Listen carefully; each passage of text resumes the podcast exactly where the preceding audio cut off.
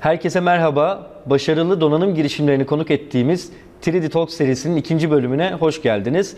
Bugün Byqee'nin kurucu ortağı Burak Işık bizimle. Byqee, elektrikli bisiklet dönüşüm kiti üreten bir startup.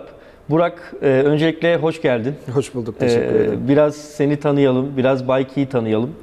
Byqee çok güzel zaten, bir cümleyle özetledin. Normal bisikletleri her türden, tür fark etmeksizin, her türden bisikleti dakikalar içerisinde elektrikli bisiklete dönüştürebilen bir donanım üretiyor, bir kit üretiyor aslında. Kendi sosyal hayatımızın bir çözümüydü, ürünleşti. Başka kişilerle buluştu müşteri olarak. Güzel de bir startup haline geldi. Böyle bir başlangıç serüvenimiz var. Peki genel olarak hani biraz daha detaya inersek Byqee'nin hem hikayesi hem de senin kariyer hikayen Byqee'ye nasıl dönüştü? Bir tık daha detaylı o başlama hikayesini alabilirsek süper olur. Ben ortağımla aslında Byqee'nin kurucu ortaklarından olan ortağım Eda'yla zaten üniversite yıllarında tanıştık. Üniversite yıllarında biz bir yarış teknesi yapmıştık elektrikli bir üniversite projesi olarak. Ondan sonra benim yolum tekne yaptıktan sonra marin sektöründe devam etti. Elektrikli gemiler üzerine çalışma fırsatı yakaladım. Tam güzel bir noktada mezun olup da sektöre giriş yapmış oldum. Çünkü özellikle işte donanma elektrik tahrikli gemilerini özel tersanelerde yaptırmak istedi ve bu konuda daha önceden çalışmalar olmadığı için yani tecrübeli mühendislik açığı vardı. Bizim gibi genç mühendisleri sorumluluk alacağı bir alan oluştu aslında. Donanmaya güzel elektrikli gemiler yaptık. Ondan sonra full bataryalı gemilere geçiş yapma şansımız oldu. Benim orada kişisel olarak işte bu bir elektrikli araç, sonuçta gemi de bir elektrikli araç. Elektrikli araç nasıl hareket ediyor, motor nasıl sürülüyor, bu kontrol algoritmaları nasıl yazılıyor, ondan sonra bataryalar nasıl dizayn ediliyor, nasıl batarya türleri kullanılıyor, bir araç nasıl ilerliyor, bir donanım nasıl ortaya çıkıyor, bu tecrübeleri elde etmiş oldum kısa vakitte. Girişimcilik, yani bir şey girişimcilik değil de hani böyle bir ürün geliştirme, hani insanların hayatına dokunacak bir şeyleri servis etme dürtüsü hep zaten içimizde vardı Eda ile birlikte. Güzel de bir mühendislik know-how elimizde oldu dediğim gibi kısa sürede ve hep istediğimiz bir şeydi. Sosyal hayatımızda bisikletler kullanabilelim. Özellikle Avrupa'da eğitim zamanı geçirdiğimiz vakitlerde orada kullanıp da burada kullanamamak hep benim içimde ukde olan bir şeydi. Zaten ben kişisel olarak hani işte elektrikli bisikletler, normal bisikleti nasıl elektrikli dönüştürüyoruz? Bu tür ürünlere kişisel olarak baktığım zaman ya dedim ki hani burada bir mühendislik açığı var. Yani bunlar daha hafif sistemlerde olabilirler. Çünkü ben şehir içerisinde ne bileyim yani 150-200 kilometrelik yolculuklar yapmıyorum zaten bisikletle. Dolayısıyla ben hani bir bisiklet sahibi olduğum zaman ben bunu bir şekilde dikey yaşamda da olsam işte 3. 4. kata çıkarabiliyor olmam lazım. Bataryayı yerinden çıkartıp da kendi sosyal hayatımda devam ediyor olmam lazım diye. Bu ihtiyaçtan doğan bir tasarım çıktı aslında ortaya.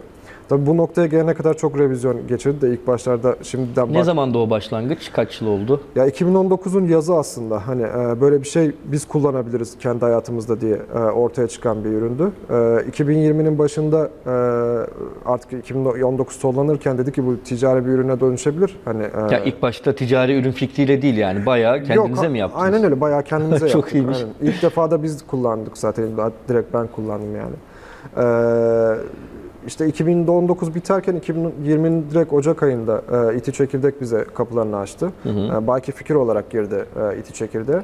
Orada marka imajı doğmaya başladı. Ürün MVP'ye doğru yolculuğu başladı. Ve biz de bir yol çizmiştik tabii bu noktada. İşte 2020'nin işte bahar ayları geldiği zaman, o zaman şimdi artık hayatını devam ettirmeyen Arı Kovan'ı platformu vardı. Donanım startupları için çok güzel bir imkandı. Ön siparişi açarız, oradan ilerleriz diye. O böyle Kickstarter'ın bir benzeri model. Türkiye versiyonu. Türkiye versiyonu. Aynen öyle. 2020'nin Mart'ında işte pandemi patlak verdi. İTÜ Teknokent kapandı, Çekirdek kapandı. Birdenbire ne oluyoruz durumuna geldik ve bizim kitlesel fonlama kampanyasını duyurmamız Haziran'ı buldu. Ama ondan sonra baktık ki pandemi bizim arkamızdan acayip bir rüzgar estirmeye başlamış. Çünkü yani biz diyorduk ki bu şehir içerisindeki en mantıklı ulaşım araçlarından birine sahip olma imkanı veriyoruz biz insanlara. Ve pandemiyle birlikte insanların özellikle işte otobüse alternatif olarak, toplu taşımaya alternatif olarak veya kendi araçlarına alternatif olarak ulaşım aracı yaratma dürtüsü daha da yükseğe çıktı. Böyle de güzel bir fırsat oldu. Kabul görmeye başladı belki zamanla.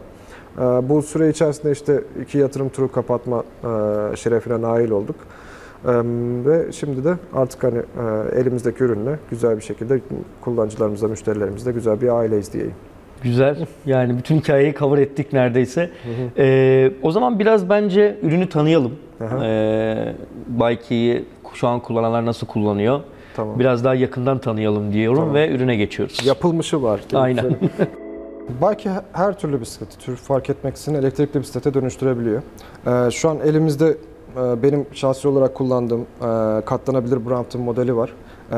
Bu versiyon aslında direkt Brompton'a özel olarak uyguladığımız bir versiyon. Standart versiyonumuzda gidona takılıyor bataryamız. Hani kutumuzdan ne çıkıyor? Batarya paketimiz var, motorlu bir jantımız var. Elektriklendirmek isteyenler belki de sadece eski ön tekerini değiştiriyorlar, yeni ön tekeri takıyorlar ve kontrol düzenini normalde gidora takıyorlar, Brompton'da ön tarafa takıyorsunuz. Elinizde 1.2 kilogramlık bir batarya var, gayet hafif, yerine şu şekilde kolaylıkla takılıyor. Gaz kolunu da zaten gidona yerleştiriyorsunuz ve bu kadar aslında. Yani bu kadar basit bir şekilde bisikletimi elektrikli bisiklete dönüştürebiliyorum. Aynen öyle. Dolayısıyla şöyle anlıyorum, farklı bisiklet tipleri için farklı jant boyları var. Evet, sipariş verirken sadece jant boyutunu seçiyorsunuz aslında. Ona yönelik kutunuz hazırlanıp size teslim oluyor. Türkiye'de ve Avrupa Birliği bölgesi içerisinde 7 günde teslimat yapıyoruz. Peki benim manuel bir bisikletim var, ben bunu Byqee ile elektrikliye çevirdim. Yanımdaki arkadaşımın da elektrikli bisikleti var. Yarışıyoruz. Ne durumdayız? İkimiz de aynı mı gidiyoruz? Ya da birinin diğerine göre avantajı var mı? Menzil olarak ya da hız olarak. Zaten elektrikli bisikletler bisiklet sınıfında kalması için maksimum 25 km/saate kadar çıkabilirler. Süper. Çünkü elektrik motorunda zaten hızda bir şey yok, hızda bir sınır yok. Ama bu yasal olarak bu hız sınırını koruyarak biz ve 250 watt gücünü aşmaması gerekiyor regülasyona tabi olmaması için. Biz bunu koruyarak aslında tork değerini ne kadar yükseltebiliriz ve yokuşları ne kadar rahat çıkabiliriz ona odaklanıyoruz.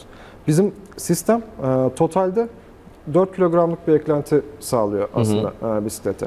Ve mesela bu bisiklet elimizde kendi elektrik aksamsız 7,5 kilogramlık bir ağırlığı var. Dolayısıyla 12 kilogramı normalde geçmiyor. Yani normal bisiklet ağırlıkları zaten bu seviyelerde seyrediyor.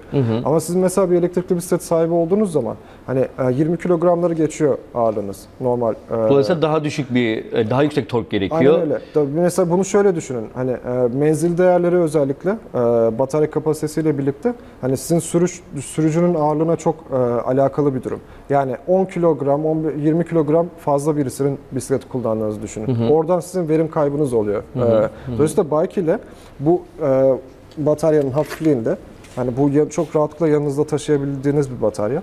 Dolayısıyla sıfır elektrikli bisiklet sahibi arkadaşınız bu bataryayı böyle rahatlıkla elinde oynatamayarak bir hayat sürdürürken siz aynı konforu bu taşınabilir bataryayla sağlamış oluyorsunuz. Bizim sağladığımız işte sürüş konforuyla aynı elektrikli bisikleti kıyasladığınız zaman yarısından daha bir de tabii bisiklet hani tutkunları, bisikleti hobi olarak kullananlar için ya da profesyonel kullananlar için elektrikli olmayan bisiklette seçenek çok.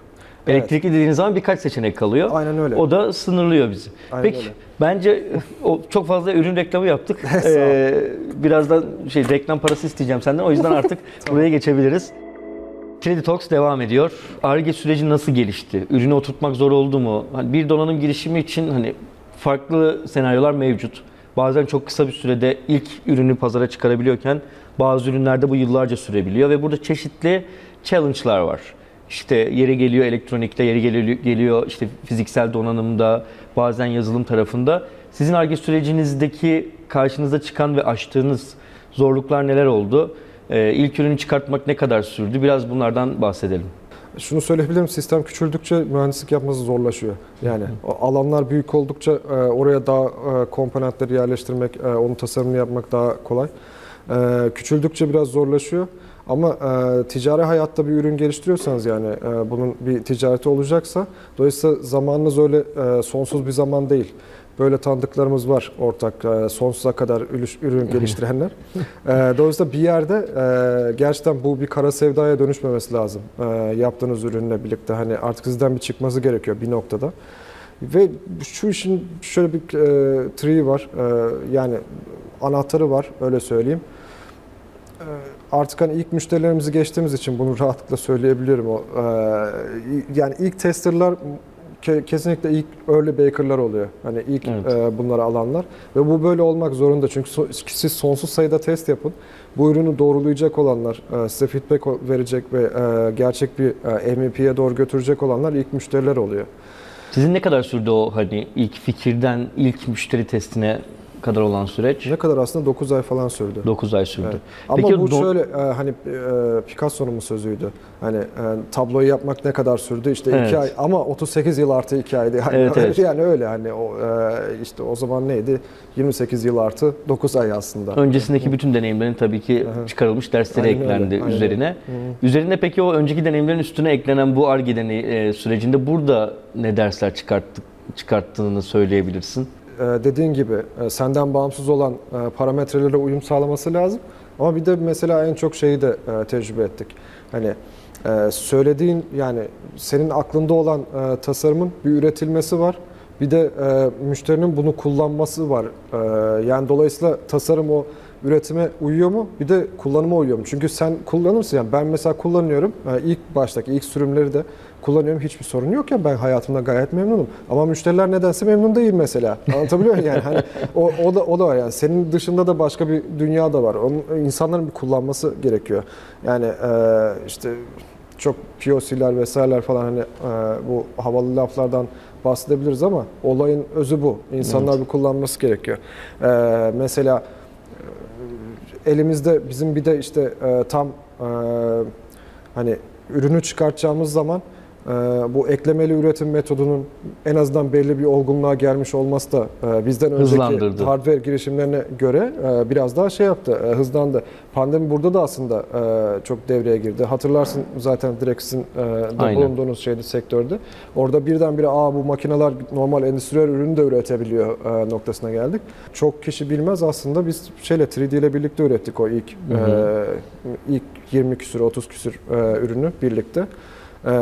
Çok da güzel kullanıldı. Hala daha kullanılanlar var bu arada. 2,5 sene oldu. Pandemi döneminde üretildi. Sadece 3 boyutlu yazıcılar kullanılmıştı o dönem ürünlerde. Öyle. Biz mesela ondan sonra baktık ki bu bir üretim yöntemi gerçekten, hani endüstriyel yöntemle. Bizim hala daha parçalarımız şeyde üretiliyor. Evet, printerlarda üretiliyor. Printerlarda üretiliyor ve şu anda da 650'den fazla kullanıcı var. Bunları kullanıyorlar. Satışlar ne durumda? Toplamda ne kadar sattık ve asıl bence en önemli konulardan bir tanesi o ilk satış, yani ilk pazara giriş. Onu nasıl gerçekleştirdiniz? Biraz Arı Kovan'ı var galiba, evet, ama hani onun öncesinde de var mı ilk bir satış? Arı Kovan'ın kampanyasından önce, kitlesel fonlamadan önce herhangi bir satış olmamıştı zaten. Ama orada da biz şunu gördük ki İTÜ Çekirdek'ten gelen bir girişim olarak böyle hani arkada sonuçta bir İTÜ kimliği var. Arı Kovan'ı da Türkcell'in bir spin-off programıydı aslında. Hani arkasında bir Türkcell var. 2 tane kurumsal kimlikle beraber o hani o güveni aktarabildiğimizi gördük geçmişe baktığımızda. Ama bir yakaladığımız bir anekdot daha vardı. Şimdi mesela belki artık hani bu noktadan sonra yani şu an bulunduğumuz zamanda sana bir şeyler ifade ediyor. Kullanan müşterilere veya görenlere, edenlere, hani ne bileyim ben bir yolda seyahat ederken vapura bindiğimde vesaire insanlar gelip bu Byqee'mi falan diyorlar. Ama bu böyle olmadı. Hani ilk başta ben Byqee'yim diye çıktığın zaman hiçbir anlam ifade etmiyor. Dolayısıyla dedik ki yani bizim insan olarak kameranın karşısına çıkmamız lazım. Anlatmamız lazım. Yani bayağı işte ben, Eda, ürünü ilk anlatan videolarda işte böyle standart reklamlar yerine işte Byqee bilmem ne vesaire falan diye biz çıkıp anlattık hani. Bayağı İTÜ'de bisikletle gezip video çektiğinizi ben hatırlıyorum. Doğru, Eda ile senin videolarınızı. Doğru, aynen öyle. Yani oralarda işte anlattık nedir ne değildir. Hani tam bir profesyonel bir görüntü vermeye çalıştık reklam kampanyasında ama amatör bir kimliği de kaybetmek istemedik. Çünkü kimse en başta Byqee diye bir şey çıktı tamam alalım diye değil. Hani bizim hikayemize aslında yatırım yapıp da alıp bir kullanalım, deneyelim noktasında ilk müşterileri kattık. Ondan sonra en fazla bizim büyüme şeyimiz, müşteri büyütme kalanımız fısıltı gazetesi denen, word of mouth denen organik büyüme aslında. Hani insanlar kullanıp da hakikaten dedikleri kadar varmış diye. Muhtemelen bir komünite de vardır zaten. Hani bisiklet kullanıcılar arasında. Ama mesela şöyle de enteresan da bir şey var. Biz personel olarak ilk başta şey dedik. Bisiklet kullanan insanlara diyoruz ki biz daha güzel bir ulaşım metodu var. Elektrikli bisiklete dönüştürebilirsin diye. Ama sonra baktık ki personelimiz onlar değil. Yani bisiklet kullananlar hayatlarından zaten çoğunlukla memnunlar. Hmm. Yani, bizim personelimiz şey olmaya başladı. Yani artık hani otobüsten bıkan veya işte trafikten bıkan, özellikle şehir içerisinde ulaşım yaparken onların biz hani kulağına bir su kaçırmış olduk. Bak, peki bu çözümün olmasa onlara var. Bisiklet aldırıyor diyebilir misin? Evet, o da oluyor. Ama asıl ki benim ilk mesela Byqee'nin uygulandığı bisiklet de benim 97'de karne bisikleti olarak aldığım böyle Bodrum'da duran bir bisikletti yani. Herkesin var zaten öyle bir bisikleti. Evet, herkesin var hemen hemen öyle bir bisikleti. O bisikletler Bodrum'dan çıkmış oldu. Hı-hı. Aslında Byqee'nin etki girişimi olarak da rollerinden birisi bu. Hani biz işte ulaşımda işte karbon salınımı yapan araçlardan müşteri alıp onları sıfır karbonlu araçlarda daha sağlıklı şekilde ulaşımlarını sağlattırıyoruz. Aynı zamanda sıfır tüketilmektense ürünlerin, eldeki ürünlerin de kullanılması, bir upcycle yapıp da bayağı bir ulaşım aracına dönüştürülmesi etkisi var. Konu donanım olduğunda bir finansman konusu var. Hı hı. Hani önce satayım sonra yapayım kolay bir şey değil. Dolayısıyla bu anlamda crowdfunding dediğimiz konu önemli. Arı Kovanı konusu önemli. Siz bunu yaptınız ve bununla pazara çıkmanız kolaylaştı. Bir de orada tabii peşin ödeme de alıyorsunuz. Değil mi? Hani ürün tamamen bir kısmı değil ama sonradan gördük ki evet piyasaya göre daha erken ödeme alıyormuşuz. Tabii yani. Yani şey o ilk başta hani girişimcilik bir şey ya hani bir dalalım kafa göz ama hani nereden 30 tane 40 tane ürün satacağız ama atıyorum o bataryayı nasıl yapacağız, getireceğiz ya da elektroniği nasıl getireceğiz vesaire. Evet. Burada bir finansman problemi var. Bu anlamda crowdfunding önemli ki daha büyük hacimlerde de önemli. Evet. Buraya da geleceğiz. Sonrasında bir de artık işin product market fit'e oturduktan sonra ki sizde bu çok dediğin gibi güzel bir şekilde gerçekleşmiş. Bir de sonra büyütmek var işi. Finansman konusu var. Siz orada da fonda da bir crowdfunding yaptınız. Evet. Tohum turu. Biz tohum öncesinde de aldık bir melek yatırımcıdan. Tohum turu da crowdfunding'den yani kitlesel fonlamadan önce bir convertible note fazımız da oldu. Onunla birlikte kitlesel fonlama turunda birleştirip öyle tohum yatırım turunu kapattık. Ama mesela dedin ya hani bu çizgi böyle ilerliyor diye. Ya bu çizginin gerçekten hani böyle gitmediği noktayı da hatırlamak gerekiyor. Mesela çok fazla konuşma oluyor. İşte asla vazgeçmeyin, devam edin. Ya olmuyorsa olmuyordur bak hani. Bazen de vazgeçin yani, değil mi? Bazen de vazgeçmek gerekiyor. Evet. Yani hani bu hani kumarbaz psikolojisine dönüşmemesi lazım. Yani ben bu emeği harcadım, parayı harcadım. Bu masadan bunları alıp kalkmam lazım. Başka bir şey olmuyor. Yani olmuyorsa da olmuyor demek lazım. Donanım girişimi olarak önce senin işte bir ham madde giderin olacak, üretim için yer tutman gerekiyor vesaire falan filan böyle toplu bir giderim var. Anlatabiliyor muyum? Ve bu supply chain'i yönetmek bambaşka bir zanaat. Tamam. Bu gerçekten böyle hani küçük bir para verelim de bakalım oluyor mu diye run edebileceğin bir şey değil software girişimlerine göre. Dolayısıyla risk faktörü var. Hani bu insanlar bu işi yönetebilecek mi diye. Orada gerçekten hani yatırımcının bir böyle lan acaba tamam iş çok güzel de hani girsem o riski alsam mı noktası var. Burada gerçekten kitlesel fonlama ayrı bir pencere açıyor. Özellikle donanım girişimleri. Orayı biraz açalım bu arada. Hani kitlesel fonlama neydi, siz nasıl girdiniz vesaire onu da bir anlatalım. Şimdi kitlesel fonlama iki türlüsü var. İkisini de yaşadık galiba. Daha da yaşamaya da devam edeceğiz. Arı Kovanı'nı anlattık zaten. Yani, ürünü koyuyoruz. Ödüle dayalı kitlesel fonlama yani hani işte bir ödül karşılığı veriyorum ben sana. Hani bu parayı ödülde işte sen bana ürünü gönderiyorsun mesela önceden vesaire. Bir de paya dayalı kitlesel fonlama var. Bu bayağı aslında hani Türkiye'de de çok güzel sistemine oturttular. Bence dünyadaki en iyi örneklerinden birisi oldu. Şirketin mesela değeri 10 milyon olsun. Dolayısıyla %10'la ben 1 milyon lira istiyorum sizden. Ve hani giren herkese de 1 liradan da pay alabilirsin. İstersen 1 milyonun 1 milyonunu da kapat, %10'u tamamen senin olsun diye. Ama hani kitlesel fonlamanın felsefesi zaten dediğim gibi ortada bir risk var. Bütün zaten girişimler olarak risk sermayesinin içerisindeyiz.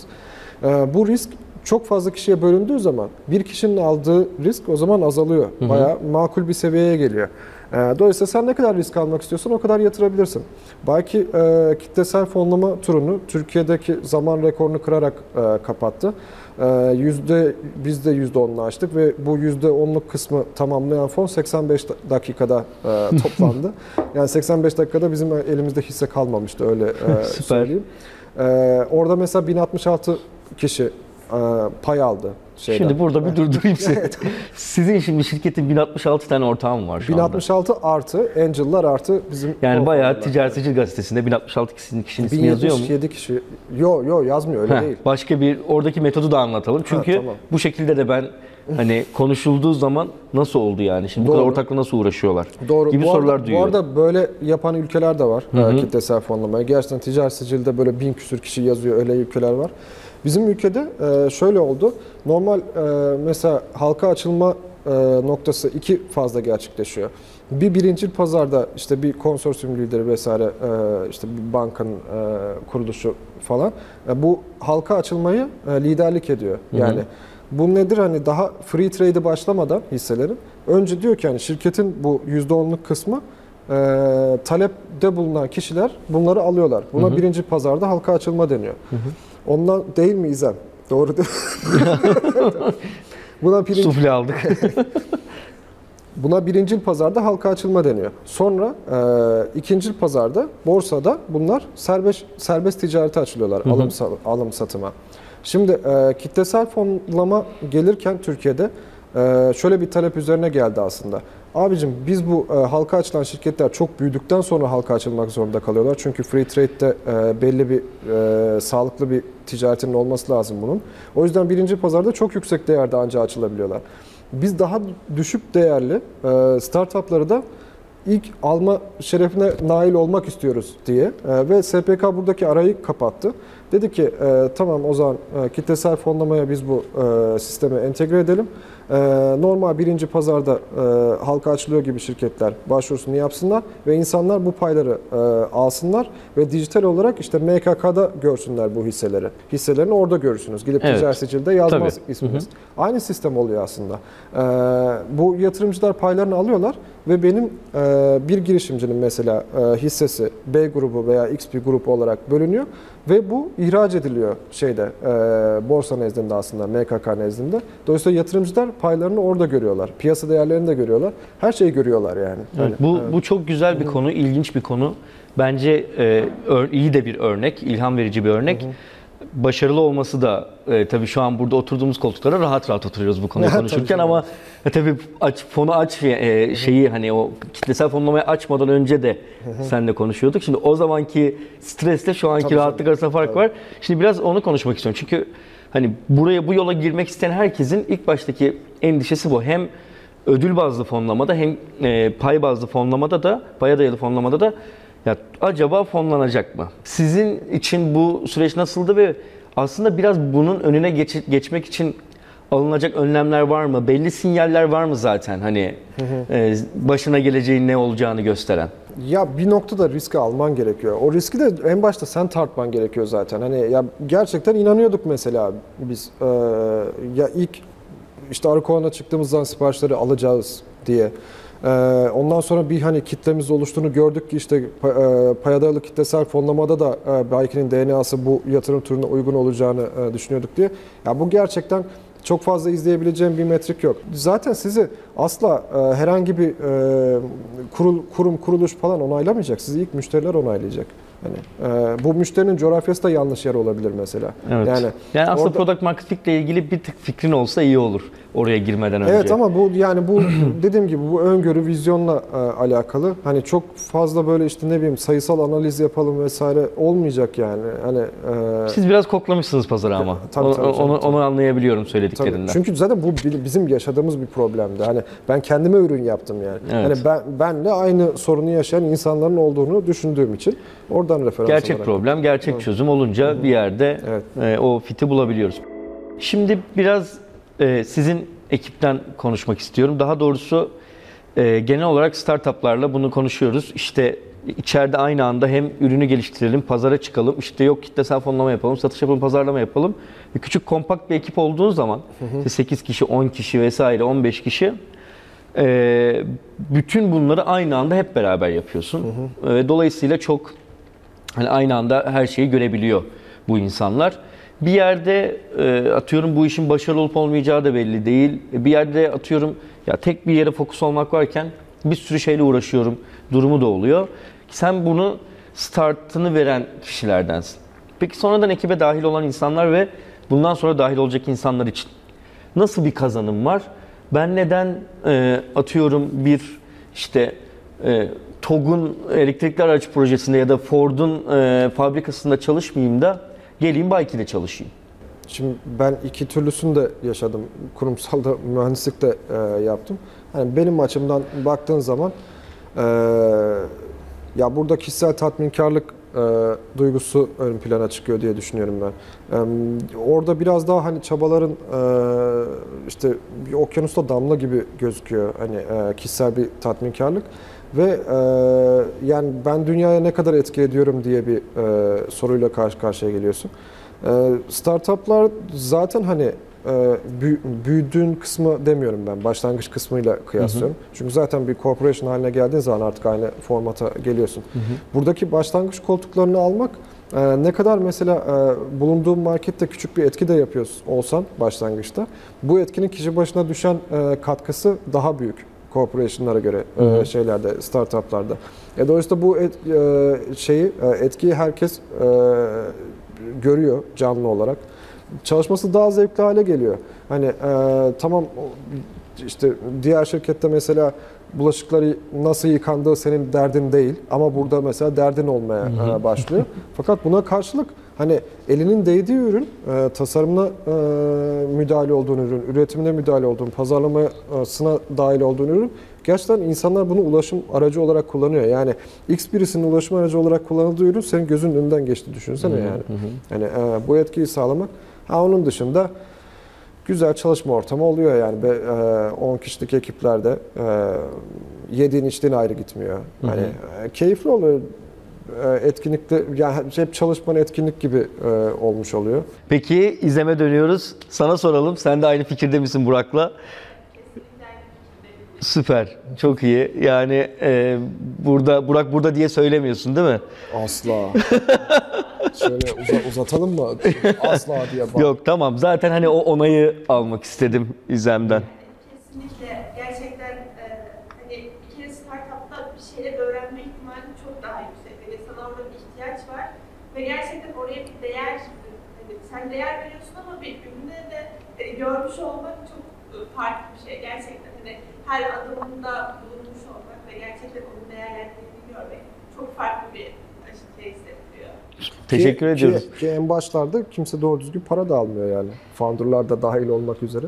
Onlara, yani, ama o günleri geçtik şimdi. Hani artık insanlar işte, Byqee'ye gelebilirler diye düşünüyorum. İşte ne zamandan konuştuğumuzla alakalı. Şimdi zaten çok daha hani keyifli ama ilk koltuklar bitti. Yani o para almayan insanlar şey yaptı. Yani evet. Kazanmış oldu. Aslında bizim buradaki ortak paydamız üretim konusu. Uh-huh. Üretim süreçlerinde siz ne gibi yenilikler kullanıyorsunuz diye soracağız. Sizde neler oldu? Bunları aşacak ne gibi çözümler geliştirdiniz? Birkaç cümleyle bundan da bahsedelim. Üretim metotları olarak da mesela bizim bulunduğumuz sektör çok hızlı ilerleyen bir sektör. Şimdi ben mesela konvansiyonel üretim metotlarıyla gittiğim zaman nedir bu? Mesela işte kalıplama, CNC'ye sokma parçaları. Böyle şeylerde gittiğim zaman çok yüksek hacimli satışları ilk T=0'dan itibaren yakalamam lazım ve ürünümü geliştirme kapım mesela kapanıyor orada. Önce elimdekileri çünkü ticarete sokmam lazım. Ve her seferinde işte kalıpçıyla vesaire uğraşmam etmem. Dizayn sürecin devam ediyor bir de. Vesaire. Burada işte dediğim gibi bu 3D print makinelerinin endüstriyel olarak da kullanılmasıyla biraz daha artmasıyla birlikte biz de bu cihazları kullanarak nasıl yarattığımız ürünü hızlıca sokabiliriz kısmını keşfettik ve bu yolla başladık. Ve bunun bize bir katkısı daha oldu. Bir de işin tabii satış sonrası tarafı var. Hani bunun servisini gerçekleştirme kısmı. Sonuçta hani bisikletinizi düşürüp mesela kırabiliyorsunuz plastik parçaları. Ben hani 3D printable bir noktada kaldığım için hani satış sonrasındaki aksiyonları da müşteriler kendi evlerinde mesela alabiliyorlar. Ben onlara modellerimi gönderip de, o biz zaten do it yourself bir ürünü olduğumuz için kendi servislerini de kendileri yaparak karşılayabiliyorlar. Biz mesela bu zamana kadar dedim 600'den fazla kullanıcıya ulaştık. Bunları şimdi insanlara önermek, organik olarak büyüme devam ediyor katlanarak ve biz hala şu noktadayız. Arzımız hala talebi yakalayamıyor mesela. Dolayısıyla 2023'e biz 3 katı bir büyümeyle giriyoruz. Zaten buna yönelik ham madde siparişlerimizi verdik, bekliyoruz. Üretim ona göre set ediliyor. Burada da mesela artık ne kadar eklemeli üretim çok güzel desek de artık o hıza yetişemeyecek bir noktaya geliyor. Burada da sizin gibi, hatta sizden de başka ben şey yapmıyorum, tanımıyorum. Platformlar size bu şeyi, bu switch'i çok hızlı yapmanıza imkan sağlıyor. Zaten dediğim gibi en başta da beraber çalışmıştık ve çok memnunum bu şekilde pivot ettiğinize, öyle söyleyeyim. Çünkü ben tekrar kapı kapı kalıpçı gezmem, kapı kapı CNC'ci gezmemden ziyade çok rahatlıkla şimdi böyle bir platform var ve üreticilerimden tekliflerimi alıp ve nasıl oluyorsa o da sizin iş modeliniz. Normal piyasaya göre de daha ucuz oluyor. Ondan tam olarak anlamış değilim. Ve bu şekilde de benim hedeflerimi hızlı şekilde run etmeme sebep oluyor. Yani imkan sağlıyor. Öyle. Çok güzel özetledin. Teşekkür ediyoruz. Güzel yorumların için. 2023'e gidiyoruz malum. Sen de bahsettin. Bugün aramızda ekstra olarak hani setup'ımızda bir de ağacımız da var. Şimdi 2023'e girerken hani bu yılın aslında son programı oldu. Biraz önümüzdeki yılda neler göreceğiz ondan bahsedelim. Sonra yavaş yavaş kapatalım. Biz yarattığımız sisteme bir drivetrain pack olarak bakıyoruz bisikletler için. Burada denediğimiz aslında teknolojiler var. Nedir? Use case'e yönelik aslında bir denemeyi doğruladık biz Türkiye'deki ilk müşterilerimizle. İşte bahsettim ya, hafif olursanız eğer, yani sistem hafif olursa daha az bataryayla daha ileriye gidebilirsiniz aslında diye. Bunu doğrulamış olduk biz Türkiye'deki ilk müşterilerimizle. Katlanabilir bisikletler için bu Byqee konseptini bir ileri taşıyarak katlanabilirliğini bozmayan, taşınabilirlik noktasına çok hafiflik sağlayan bir ürün çıkartıyoruz 2023'ün başında. Ve bu Kickstarter'la birlikte duyurulacak. Hani direkt globalden sipariş almaya başlayacağız. Özellikle lojistik operasyonlarımızı da buna göre set ediyoruz. Biz 3 katlık bir ham madde siparişini ön almak amacıyla, yani bu kadarlık bir hacmi en azından karşılayabilelim diye en baştan sipariş verdik ve hani yakalayalım seneye diye. Ama bunun sonu yok, yani daha da ileriye de büyüyebilir bizim satış grafimize göre. Ve biz burada aslında başka teknolojiler de test edeceğiz yeni ürünle birlikte. Test edeceğiz dediğimiz, yani biz kendimiz aslında test etmiş oluyoruz ama sunmuş olacağız. Piyasada test edeceğiz, müşteri de göreceğiz. Yeni ürün mesela kullanıcıların elektriğe ne zaman ihtiyaç olduğunu anlayıp da dinamik olarak elektrik desteğini sağlayacak ve menzili biz 2 katına çıkartmayı hedefliyoruz aynı bataryayla. Çünkü burada mesela manuel olarak hep elektrik devrede şekilde gidiyor sizin sürüşünüzde. Ama aslında şehir içerisinde bisiklet kullanırken her zaman elektriğe ihtiyacınız olmuyor. Biz bunu sistemin anlayıp da o elektrik desteğini müşteriye otomatik olarak sağlamayı hedefliyoruz. Ve daha da ileriye de gideceğiz. Dediğim gibi bizim hedefimiz bu drivetrain peki dünyada en verimli şekilde sunan teknoloji şirketi haline gelmek.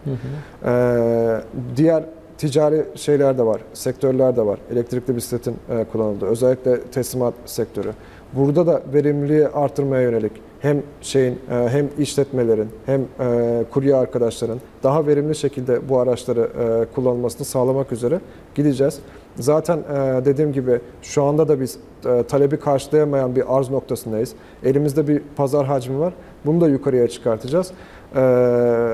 Ve bu topraklardan çıkan bir şey olarak, teknoloji girişimi olarak söz sahibi olacağız. Özellikle Avrupa Birliği'nin içerisindeki ekosistemde, öyle söyleyeyim. Ticari başarı gerçekten öyle ya da böyle, eğer biliyorsanız iş yapmayı, sağlanıyor. Ama biz girişimciler olarak, özellikle de hani donanım girişimcileri olarak bu kadar taşın altına elimizi koyarken sosyal sorumluluk kısmını da unutmamak gerekiyor. Yani her yaptığımız işin gerçekten dünyanın daha iyi bir yer olmasına yönelik bir etkisinin olması gerektiğine inanıyorum ben. Bu kategoriyi aradan çıkarmayalım lütfen. Yoksa işte evet, yatırım ararken, ayakta kalmaya çalışırken çok ticari metriklere çok odaklanıyoruz. Hı hı. Ama bunu da gözden çıkarmamak gerekiyor. Belki de hep bu etki girişimi olmak ve dünyayı daha iyi bir yer yapmak üzerine çalışmaya devam edecek. Bu konuda da kendini yalnız hisseden, özellikle donanım mühendislerinden bahsediyorum, elektrik mühendislerinden bahsediyorum. Biz onlar için buradayız. Hı hı. Zannediyorum benim gibi düşünen girişimci arkadaşlarım da var. Hı hı. Bizlere ulaşmaktan çekinmesinler. Bunu söyleyebilirim. Çok güzel. Bu sohbet her zaman açığız diyorsun. Evet. Peki, triditalks'un ikinci bölümünü bugün Burak Işık'la, Byqee'den Burak Işık'la tamamladık. Burak, çok teşekkür ediyorum. Ben teşekkür ederim. Çok keyifliydi. Umarım herkes için keyifli olmuştur. Yani benim için öyle oldu. Her zaman seninle sohbet etmek keyifli. Bizi dinlediğiniz için teşekkür ederiz. Umarım verimli, keyifli, bir şeyler öğrendiğiniz, katkı sağladığımız bir sohbet olmuştur. Yeni yılda tekrar görüşmek üzere.